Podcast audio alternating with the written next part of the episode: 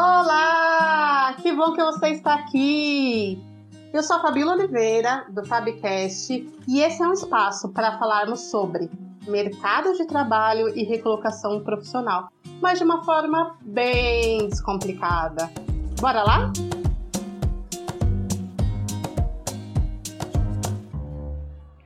Polêmica neste Fabcast. Se tem um assunto que bomba no LinkedIn é quando alguém faz alguma postagem sobre feedback negativo nos processos seletivos. Mano do céu, é lacração na certa. Basta alguém fazer uma postagem com este conteúdo que chove de comentários. A maioria deles são de candidatos reclamando sobre os selecionadores e os RHs. Pois bem, para mim é indiscutível que o RH deve enviar negativo, feedback negativo para todos os candidatos. Ponto. Então eu nem vou comentar essa questão. Agora, eu também sou selecionadora e eu já enviei feedbacks dando respostas além do, olha, você não foi aprovado no processo seletivo, então dando resposta de teste, resposta de um indicador de personalidade que a pessoa preencheu, etc. E recebi um retorno tipo, valeu pelo consolo. Nossa, tem muita história para contar relacionada a isso, muitos retornos que eu já recebi assim elogiando, é, mas também criticando o porquê que eu não fui selecionado e etc. E às vezes a pessoa tem expectativa que seja feita uma sessão, uma devolutiva profunda, né? Como se fosse um, uma devolutiva de um, de um coach, de um assessment. E isso realmente não é possível, porque não, isso é um outro trabalho que não é a seleção, né?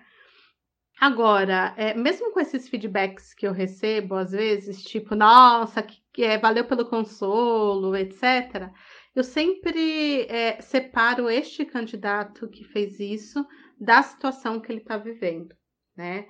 Porque a pessoa que está procurando emprego, por mais que ela tenha uma autoestima super estruturada, ela está passando por um momento delicado. Muita gente está em profundo sofrimento, seja porque não aguenta mais continuar na empresa onde está, ou porque já está sem trabalho e com aquele desespero das contas chegando. Um não em um processo seletivo, ele vai muito além da forma que chega esse feedback, de como que é esse retorno, né?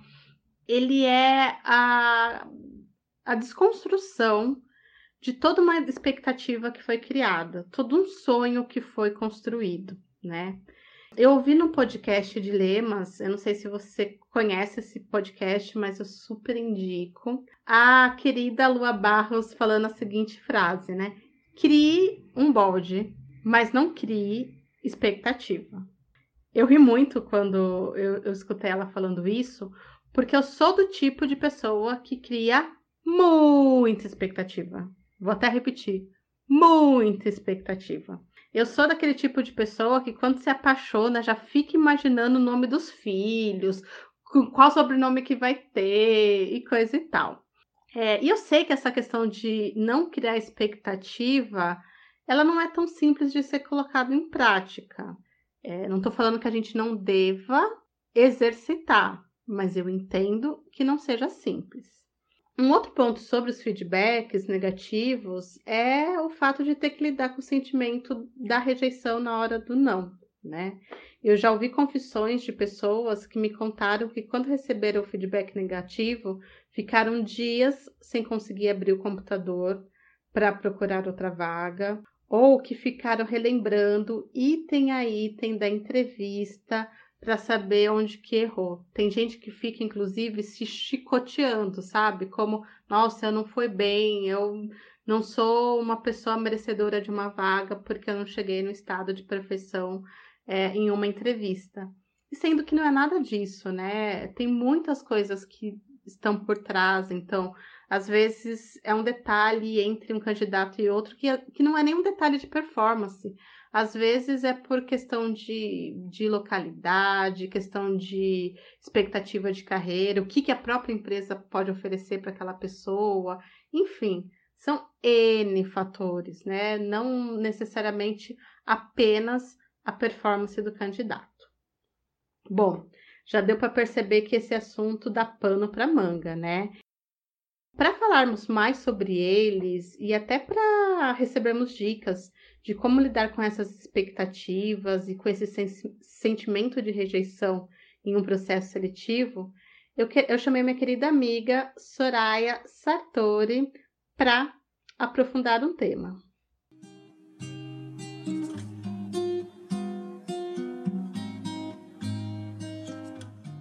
Soraya, antes de tudo, conte para os ouvintes do Fabcast quem é você no rolê. Olá, Fabi. Meu, tô muito feliz pelo convite, sabia? A gente já tem já tem algumas lives, né? Adoro quando você me convida, mas no podcast é a primeira vez. E gente, estou muito feliz.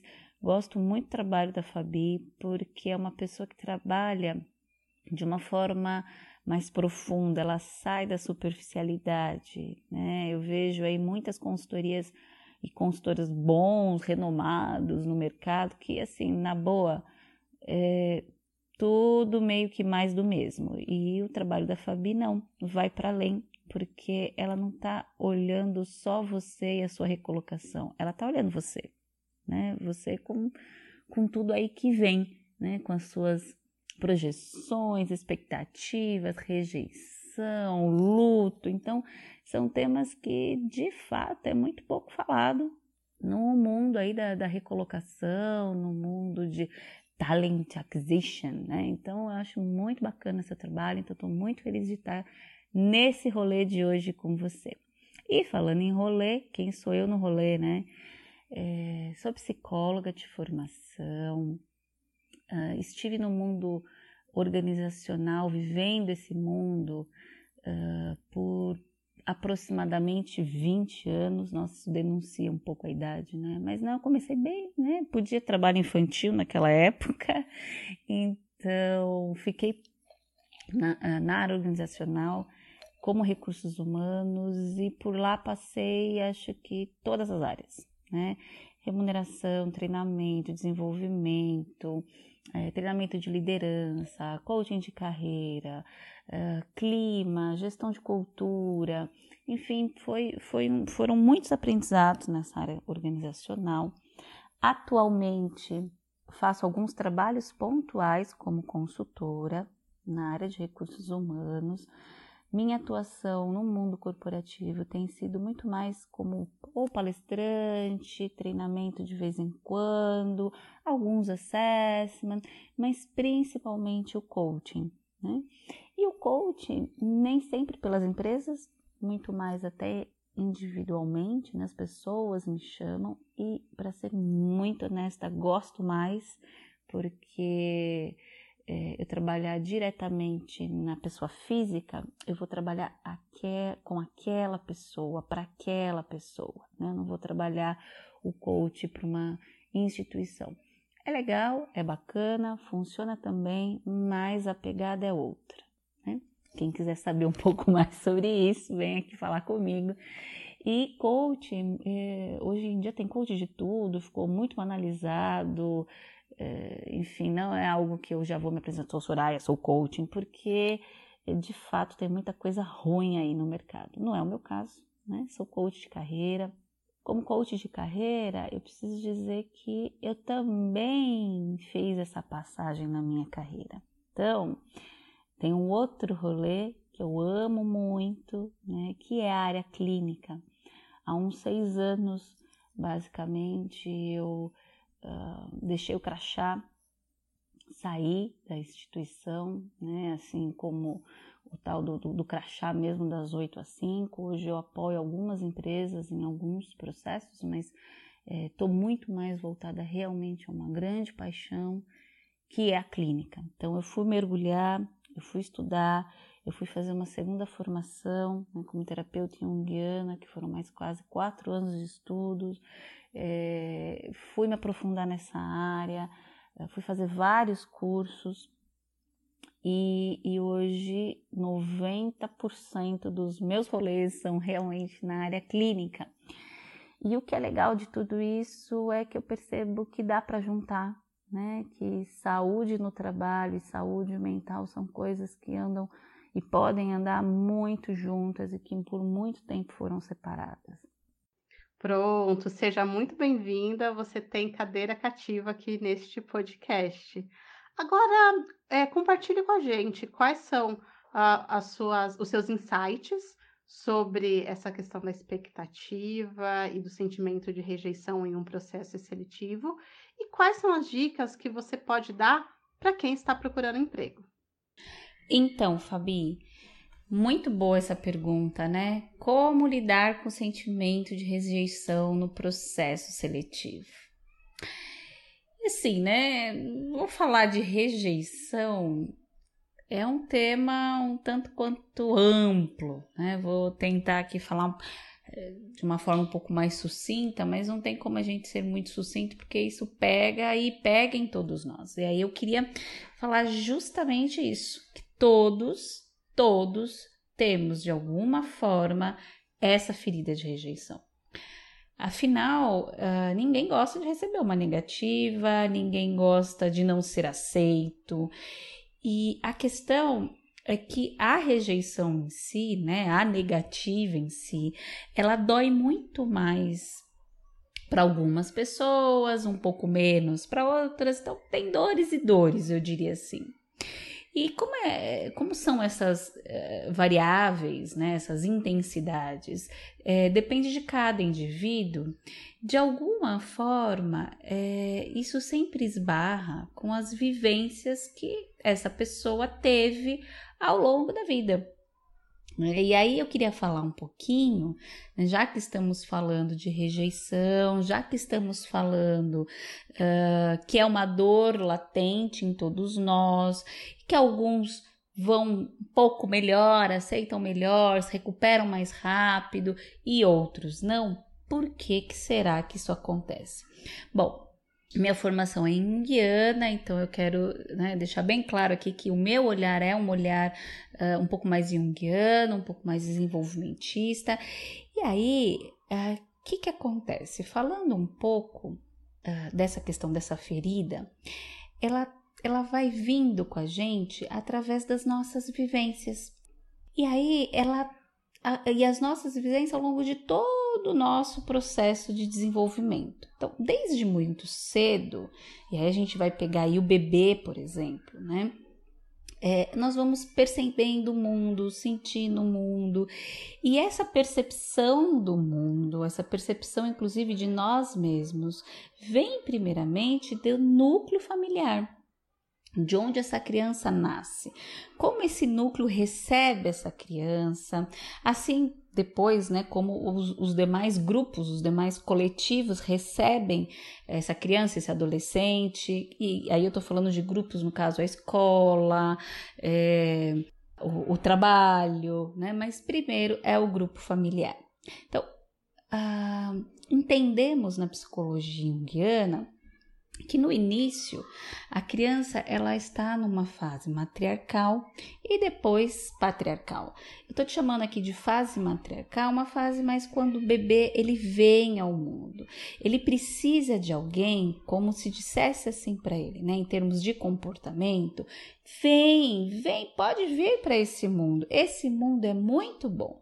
Então a gente está falando que comportamentos seriam esses, né? Vem para o mundo que o mundo é bom. Então é, é, é alguém que vai aí acolher, cuidar, amparar, dar amor, nutrir, né? Tá dizendo, olha, a gente te quer aqui, esse mundo é bom, pode vir para o mundo. Então, isso vai ter uma sensação de, poxa, eu, eu, eu, sou amado, eu sou desejado, eu sou querido, eu sou cuidado, né? E a fase patriarcal, a gente está falando de uma fase que é como se alguém dissesse, né? Precisa de alguém aí que, que diga para essa criança: vá pro mundo. Você consegue, você é bom. Essa fase, ela está muito mais relacionada com validar as competências, né? E aí a gente pode ver, sei lá, os pais, poxa, não, vamos lá, você vai conseguir fazer um gol, né? É, ou tenta de novo, você vai acertar dessa vez. Então, ele, ele vai validando, né, as pessoas, e aí eu não tô falando de pai e mãe necessariamente, tá? Mas ele vai validando esta pessoa no mundo. E aí, assim, só um parêntese, vale lembrar é, que quando a gente fala aqui, né, quando eu falo aqui em termos matriarcal e patriarcal, eu estou falando do arquétipo materno, arquétipo paterno. E como arquétipo, eu estou aqui me referindo a um jeito né, vamos colocar assim, de atuação, ou seja, um comportamento do materno, um comportamento do paterno, né, ou seja, isso permeia várias culturas, isso independe de, de, de, de uh, da cultura que a pessoa está inserida, uh, que está, eh, isso está presente em toda a raça humana. Né? Então você vai ver lá uh, um instinto de preservação da mãe com o seu bebê, independente da raça, da religião, né, da cultura, esse, esse instinto, esse ele, ele já, já existe. Né? Então, uh, e aí também vale dizer que todo, todo arquétipo ele tem as suas facetas, né? A sua face positiva e negativa. Então, por exemplo, se a gente pega um, uma fase patriarcal positiva, poxa, é importante colocar ordem, né? validar competências, um, instruir, amparar, dizer o não saudável. Não patriarcal negativo já é algo mais tirânico, né, um pouco mais perverso, que não deixa às vezes o filho crescer, duela, é um pai, né, na, na mitologia a gente fala que é um pouco um pai mais cronos, né, engole o filho, não deixa, né, ou expulsa do bando, então é, todo o arquétipo ele vai ter aí uma faceta positiva e negativa. Outra coisa é que eu estou então falando, né, quando eu falo de, de arquétipo, para ficar um pouquinho mais fácil aqui, a gente está falando de comportamentos mais típicos. Né? E aí precisamos entender, então, é, que esses comportamentos, psiquicamente, precisamos dos dois. Né? É, ou seja, de quem nos dá segurança de vem para o mundo, nos acolhe, e de quem nos valide no mundo e diga vai, você pode. E isso aí não tem nada a ver com gênero, tá? Eu não estou falando de mãe é, e pai. Eu estou falando de quem tem esses comportamentos com a criança e que psiquicamente precisamos dos dois, né? Isso independe de gênero. Eu particularmente tive um pai extremamente materno, né? E aí a gente pode ter inúmeros exemplos de mães é, muito mais que exercia esse papel. Então, isso, na verdade, nós temos os, os dois, né? A gente está falando aqui é, de família nuclear. Né? ou seja, de quem faz os primeiros amparos na vida da criança. Inclusive pode ser os, os avós, os tios, né? Na segunda infância, muitas vezes tem influência é, de um padre, um pastor, um professor. Então a gente está falando aqui em termos do materno né, em termos de matriarcal e patriarcal, em termos de arquétipo, em termos de consciência. Então, voltando, né, nessa altura aqui que a gente está falando de pai, mãe, núcleo, validar para o mundo, acolher para o mundo, algumas pessoas falam, putz, lascou, né? Então, é, se a rejeição tem a ver com tudo isso, lascou, porque Soraya, vai lá olhar minha família, né? Foi terrível. Então, calma né? É, é, não é bem assim. O que eu estou querendo dizer é que no núcleo, né, no núcleo familiar, é onde a gente convive mais tempo, é onde os comportamentos é, que a gente aprende e, e introjeta esses comportamentos, sejam eles falados ou não, está muito mais nesse aspecto mesmo, mais precoce, né? então na infância. E aí, assim, você fala, poxa, mas Rejeição tem tudo a ver com isso? Sim, porque todos nós vamos ter uh, conflitos nessas fases, né? Matriarcal, patriarcal. Esses conflitos, ele, eles são o que na teoria junguiana a gente chama de complexos parentais, né? O complexo materno, o complexo paterno. Fala, putz, agora não tô entendendo nada. O que é isso de complexo? Só para tentar aqui exemplificar, como o próprio nome diz, ele é complexo. O que é um complexo? É um emaranhado, vamos assim dizer, de situações que possuem uma carga emocional para determinados temas. Que quando o indivíduo uh, toca nesse tema, por exemplo, ele fica extremamente afetado. E aí, entendendo então o afetado e o afeto, como algo carregado de afeto. E o afeto não é necessariamente o que é positivo, né? Ele pode ser positivo, ele pode ser negativo, é algo que nos afeta. Né? Então, a rejeição, ela tem ali para algumas pessoas uma carga emocional muito grande que carrega um emaranhado de situações, por exemplo, que ela foi vivenciando ao longo da vida e que faz ela se recolher ou ir mais adiante, dependendo desses é, desses complexos maternos e paternos que ela foi tendo ao longo da vida e outros, né, outras situações, por exemplo, o bullying, né, numa fase, uh, uma fase da escola, uma fase escolar é muito, é muito difícil de lidar, né? Porque a criança está na fase ainda de formação de identidade e está ali sendo é, humilhada, separada do grupo, é, sendo motivo de chacota, então ela se retrai. Né? Então, por exemplo, não necessariamente é só no núcleo, mas no núcleo, né? Como eu disse, a questão do validar vai ser uh,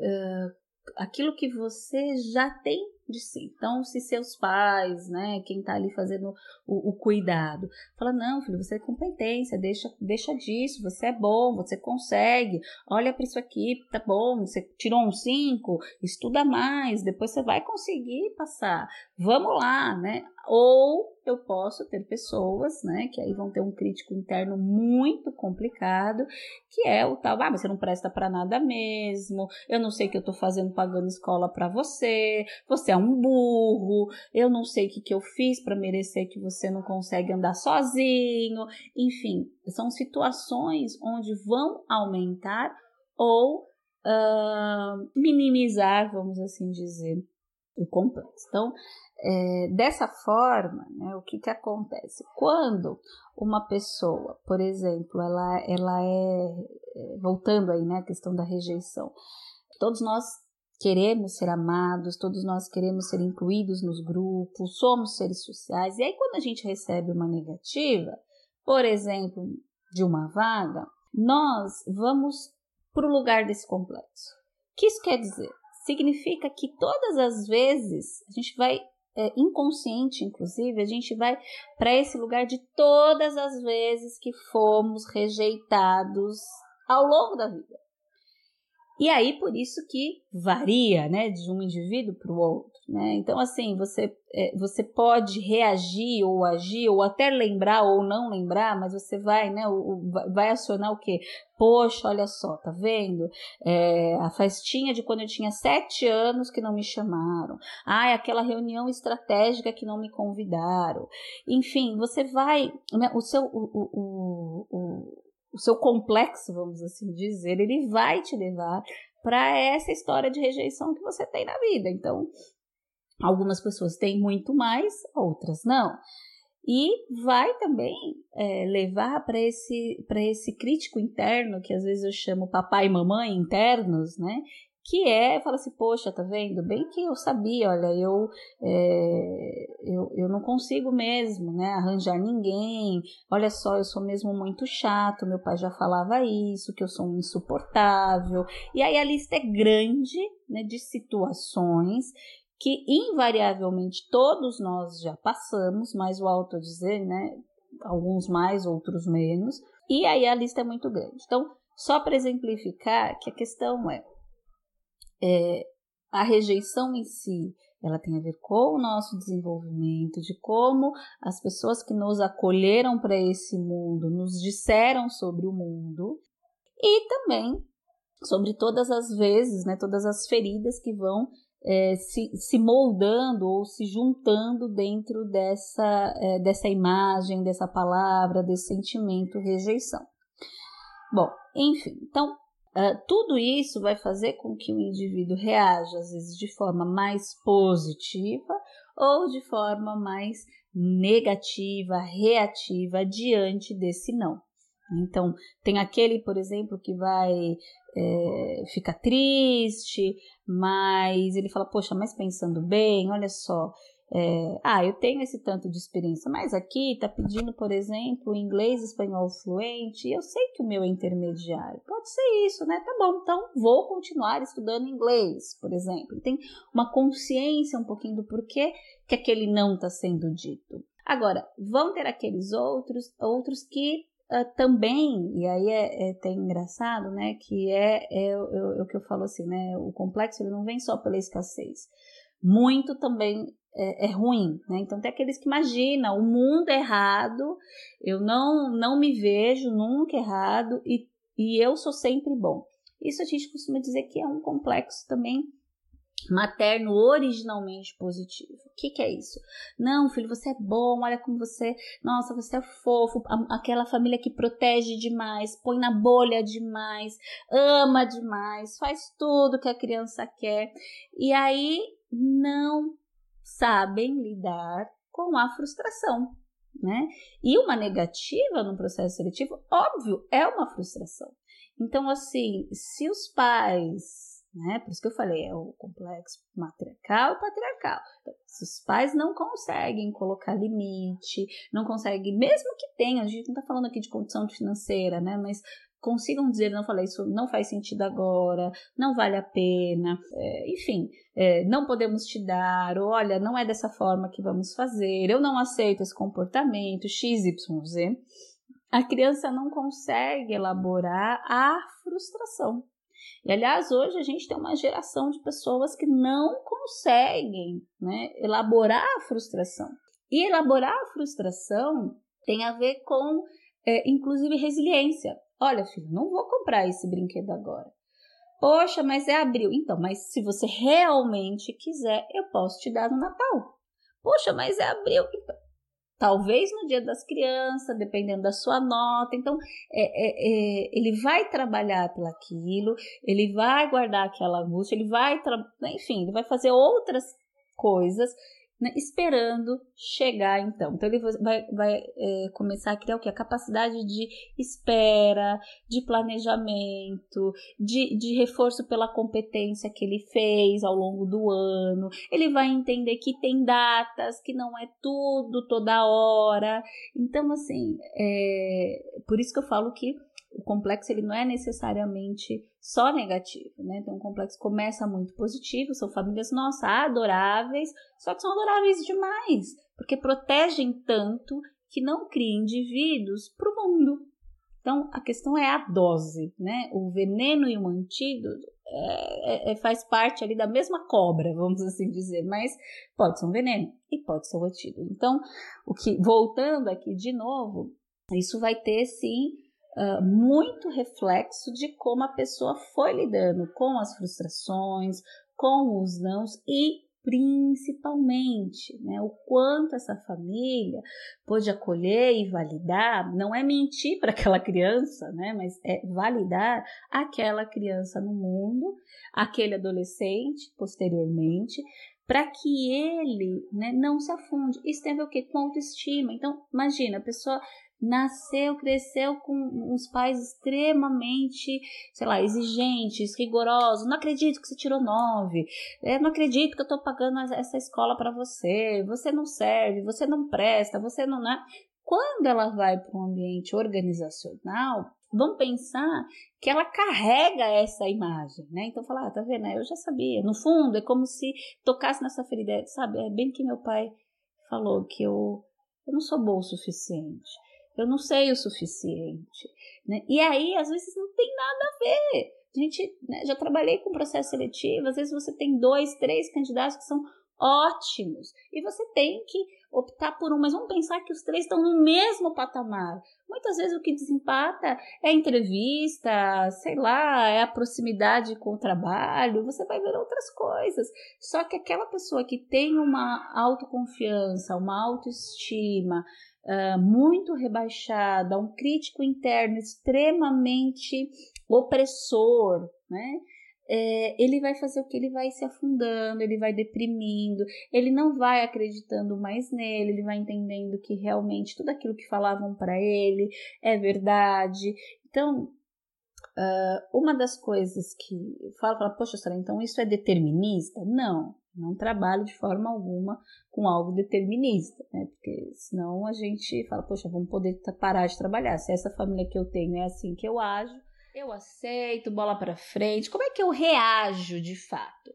Eu olho, eu sou honesta em olhar o meu, o meu currículo, por exemplo, versus né, a descrição da vaga. É, eu entendo que, poxa, eu tenho aquele, aquela sensação do tipo, na, na verdade, não era para ser, mas eu, eu vou ter um lugar melhor, é, ainda não foi a porta, ou quando eu recebo uma negativa, eu fico, como você disse, né, aquela pessoa que ficou uma semana sem abrir o, o, o e-mail. Então eu fico deprimido, eu, eu fico mal, eu já estou muito tempo é, é, ruim, eu, fi, eu, eu, eu parei de procurar emprego, nem mando mais currículo, não atualizo o LinkedIn. Então, assim, você vai ficando cada vez bem da verdade pior. Então, se você está nesse estágio, se a pessoa está nesse estágio, ela precisa de ajuda, de ajuda profissional. Por quê? Porque às vezes ela não está enxergando. Né? E aí isso vai virar o que? Um verdadeiro boicote.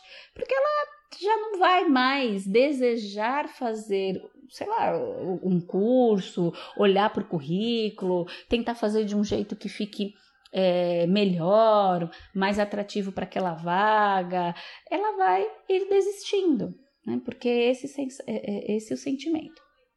Agora, é, o que fazer?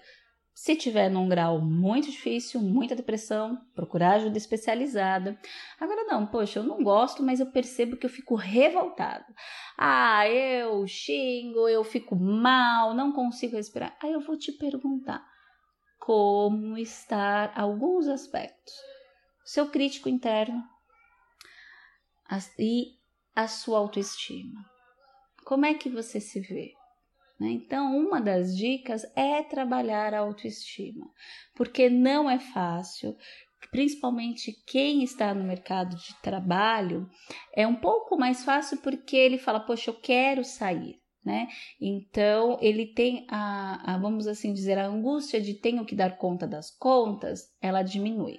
Quando a pessoa é mandada embora, dependendo da situação, se ela não tem um, um colchão financeiro, se foi pego de supetão ali, ele vai ficar muitas vezes num desespero. E aí, é, quando vem as negativas, que são né? Você tem uma vaga, você tem, hoje em dia, com os processos eletrônicos, tem uma vaga, você tem, às vezes, mais de mil candidatos para aquela vaga. Então, 999 não vão entrar. Né? Isso não é pessoal, isso é, enfim, uh, aquela pessoa naquela posição, naquele momento, aquelas habilidades. E assim, gente, lembrar que sempre, sempre na vida vão ter pessoas atrás de nós e pessoas na nossa frente e pessoas muito à frente. Então você fala, poxa, mas eu tenho inglês, um inglês fluente, mas essa vaga pede francês. Bom, se eles né, flexibilizarem, pode ser que seja você. Mas assim, tá bom. Aí você tem o inglês e o francês, eu falo, poxa, mas agora essa aqui pede alemão. É assim, a gente não vai ser nunca 100%, né? E sempre vão ter pessoas acima e abaixo de nós. Então, olhe para aquilo que você tem, não para aquilo que você não tem. Né? Então, assim, o que eu tenho? O que eu posso oferecer? Né? E o que eu sei que eu preciso melhorar? Então, valoriza o que se tem. Seja a experiência, seja a formação, seja os cursos técnicos, o relacionamento, o network. Então, assim, gente, é, eu posso olhar tudo aquilo que eu não tenho. Tem uma série de coisas que eu não tenho.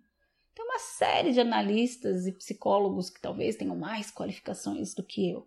Mas peraí, o que eu tenho? É o que eu posso oferecer. Então, fique com aquilo que você tem. Outra coisa, observe como é que você saiu da outra empresa. Né? Tem um. É, inclusive, com a Fabi, a gente fez um luto na demissão. Eu já vi muitas pessoas que a, a saída foi tão, tão, tão traumática que elas meio que se sabotam para uma próxima vaga, porque no fundo, no fundo, elas não querem repetir a experiência ruim que teve no outro emprego. Lembra do, do complexo? Então, toca no complexo ali, né? Uma série de coisas que ela viveu, que lógico ela não quer. E aí, assim, até ela perceber que é uma outra vaga, um outro lugar, com outras pessoas, então ela pode estar se sabotando, tá bom? Então, é, olhe para isso. E outra coisa é, seja honesto consigo. Sabe assim? É, não precisa para você mesmo, você não precisa mentir. Então, olha, o que eu acho que eu tenho, o que, que eu não tenho, posso melhorar? Tem, é, dá para melhorar currículo? Às vezes, realmente, o currículo está de um jeito que está um pouco arcaico, não está né, conversando. A pessoa às vezes ficou 20 anos numa empresa, ela fala, nossa, eu não sei mais fazer currículo. Tá tudo bem, peça ajuda, melhore, explore o seu melhor tá? Então, acho que essas são algumas dicas que eu dou. Primeiro, como você se sente na negativa. Todo mundo vai se sentir triste. Agora, triste, é, chateado, um pouco com raiva, é, ok, normal. Ah, me sinto um fracassado, me sinto que nada dá certo. É... Aí eu vou, saio para as compras para tentar aplacar essa tristeza. Aí eu faço mais dívida. É...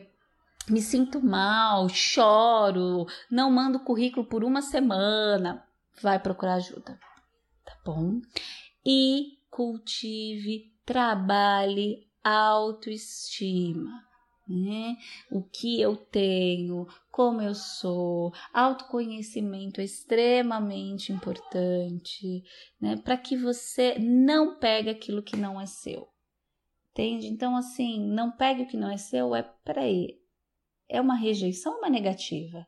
Né? Se tocar na rejeição, tem muito mais a ver com a pessoa do que com a empresa. Né? Agora, peraí, bom, a empresa disse não. Fiquei triste, fiquei chateado. Para mim, eu achava que era meu número essa posição, mas é isso aí. Tem um lugar no sol para todo mundo. Eu vou achar minha vaga. Então, se você tem esse olhar, tá tudo bem ficar triste. Né? Agora, se isso te derruba, não tá bem. Tá bom? Então, cultive a autoestima, é, tenha um olhar é, de compaixão para você mesmo. Tem muitas pessoas que têm um chicote interno muito, muito, muito pesado, tem uma mão pesada consigo mesmo. Além de ter compaixão com si mesmo, né? Observe os feedbacks que você já teve. A gente pode aprender. Aliás, a gente acaba aprendendo muito mais, infelizmente, né? Com, é, com o não do que com o sim. Então, peraí, o que, que aconteceu que que não deu certo, né? Vamos olhar com um pouco mais de cautela, um pouco menos é, eufórico, né? Vamos olhar com honestidade. O que, que eu acho que eu preciso ou que posso melhorar? Você pode pedir um feedback é, sempre tem alguém que conhece alguém que trabalha, sei lá, na, né, numa área que, olha, o que, que você acha do meu currículo? Olha, você é meu par, por exemplo. Você sente falta de alguma coisa? Posso melhorar? Só que às vezes, muitas vezes, a gente olha só o aspecto técnico, né? E não é só o aspecto técnico. Então, se revise, tá bom? Espero ter contribuído com vocês.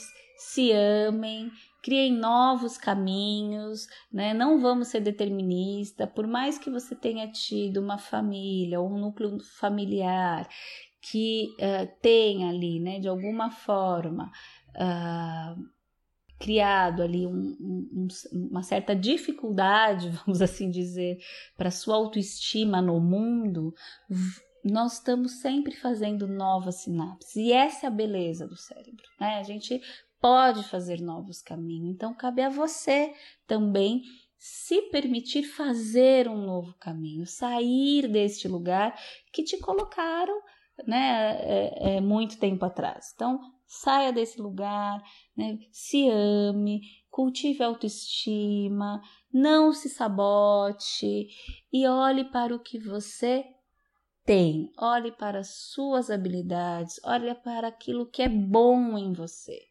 porque é isso que vai fazer a diferença. Tá bom? Um beijo a todos. Obrigada. Desculpe se foi um pouco longo esse podcast aqui. É que, enfim, é complexo falar do complexo, neste caso, de uma dor comum a todos, que é a rejeição. Um beijo. Ai, gente, fala sério, se não é uma delícia ouvir a Soraya falando, ela é muito estudiosa, muito profunda, muito querida. Sou novamente muito, muito, muito grata por toda essa troca, tá bom? Bom, e o que fica para mim dessa conversa, né? Não tem fórmula mágica, sabe? Essas a, a, a, dica infalível, faça isso que você vai ter o resultado. Não tem uma fórmula mágica, porque cada pessoa é uma pessoa, é um indivíduo com toda a sua singularidade. Agora, é, uma dica que eu dou é: se o feedback negativo estiver te afetando demais, assim, sabe, de uma forma demasiada, é, é porque tem alguma coisa aí para ser olhada, para ser curada, né? Se estiver doendo demais, se estiver dando raiva demais. Eu tô falando demais porque alguma coisa vai doer, né? Nós somos pessoas, nós somos seres humanos. Mas se for exagerado, é um sintoma, né? E aí tem algo aí para ser curado. E aí eu vou finalizar com uma citação do Jung, né? A Soraya falou muito do Jung, que é o fundador da psicologia, psicologia analítica, né? E tem uma frase dele que eu gosto muito que é a seguinte, uma citação, né? Eu não sou o que me acontece. Eu sou o que eu escolho me transformar. E aí? Você escolhe se transformar no quê? É isso. E se você quiser me passar um e-mail com alguma dúvida ou uma sugestão aqui para o podcast, é só encaminhar para fabcast.rdaconsultoriahumana.com.br. Estou esperando sua mensagem em hashtag nunca te pedi nada.